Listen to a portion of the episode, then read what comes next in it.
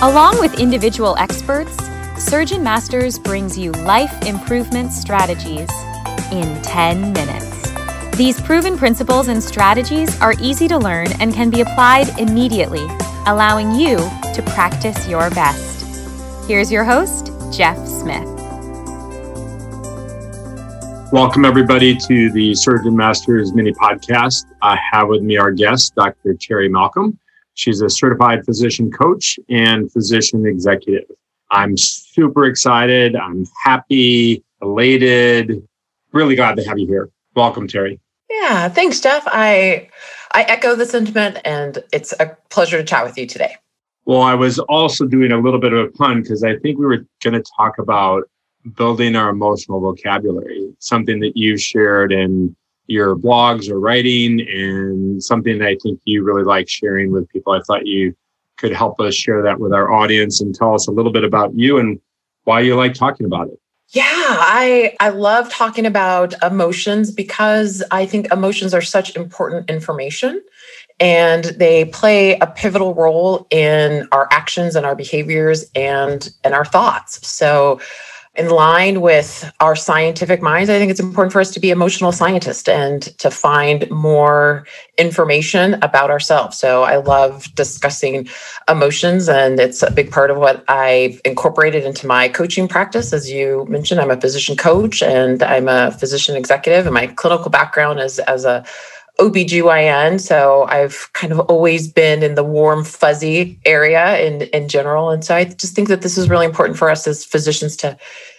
gain a deeper understanding of who we are and how we tick by tapping into our emotions.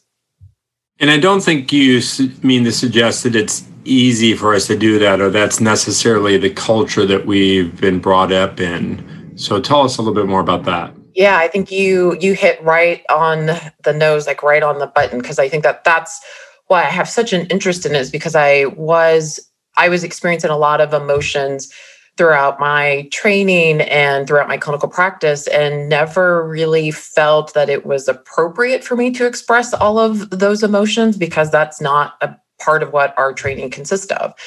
And you know our days are really filled with problem solving and task completion. So it just makes sense that we're asking one another, so how are you doing? How's it going?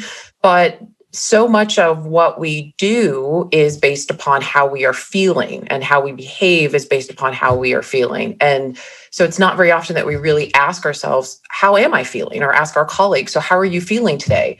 Because emotions can be really messy and emotions can be complicated. And and then we're not sure if we necessarily have the response depending upon how the the right thing to say depending upon what the other person does say to us. So i just really wanted to get to a point of where it was normal to feel and say it's okay to feel because i'm a human being and we're all human beings and that's what we're supposed to do. We're supposed to feel you know, and, and, you describe it, I, I kind of think of all sorts of different scenarios that other physicians and surgeons are experiencing. And I think maybe there's certain isolated situations where we really need to manage and control that. You know, maybe in the middle of an operation, maybe in the middle of a medical crisis.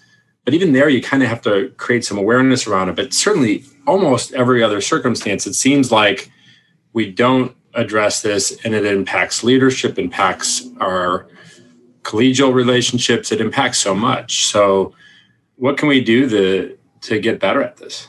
So you brought up some great scenarios. So i think you know in really high emotional situations like a crisis or you're in the middle of a you know a case in a surgical case and maybe it's not going exactly as you'd like it to go I think we're more forgiving of one another when we have an emotional outburst because it's unexpected, right?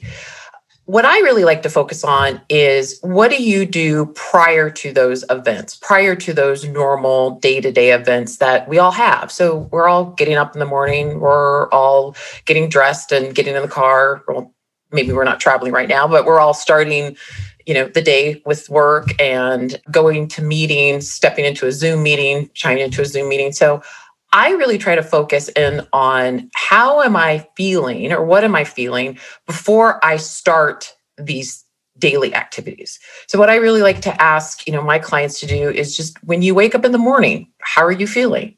When you get ready to start a Zoom meeting or before you walk into a patient's room, how are you feeling? So, just some of those everyday activities that we do that we don't even really think about or pause to give any time to say, How am I feeling right now? And then, is that feeling going to serve me in accomplishing whatever goal I need to in this moment? So, maybe before you go into the OR, how am I feeling before I walk into the OR? And maybe you're really agitated. Maybe you're really annoyed. Like maybe you just had an encounter with somebody in the doctor's lounge, or maybe, you know, someone just told you that your case has been delayed 20 minutes and anything. Maybe you just got a note from your kid's teacher telling you that your child had not turned in their virtual assignment. So that's going to annoy you. Is that the type of emotion that's going to serve you just before you start an OR case? Most likely not. Most likely it's just kind of putting you on edge a little bit. And it's recognizing that I'm a little annoyed. That's okay that I'm a little annoyed right now. Let me stop. Let me pause. Let me take a deep breath. And is this the emotion that's really best going to serve me right now? And then start making those steps to move through that emotion and shift to a place that's going to better serve you.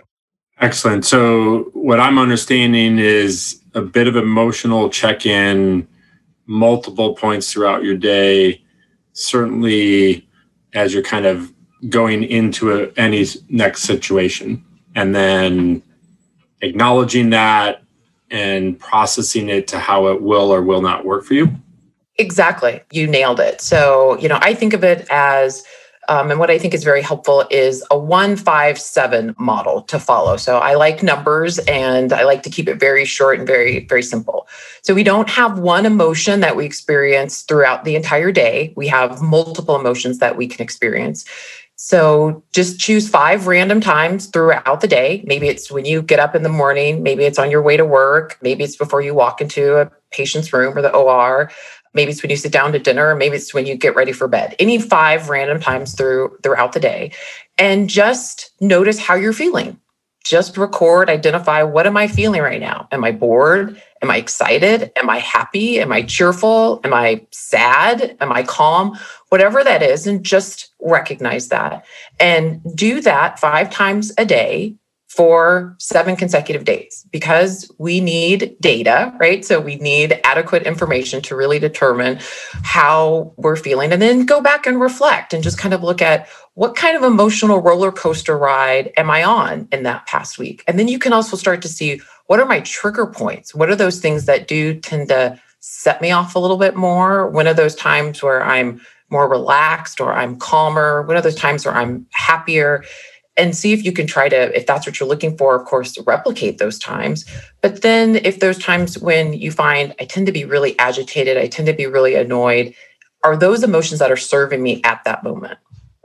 So good. And I, I think you say it so well broadly. I just want you to just remind everybody what we want them to do to move forward.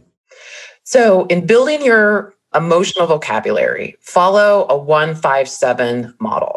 So that means find five times throughout the day that you're going to check in with your emotional self for seven consecutive days.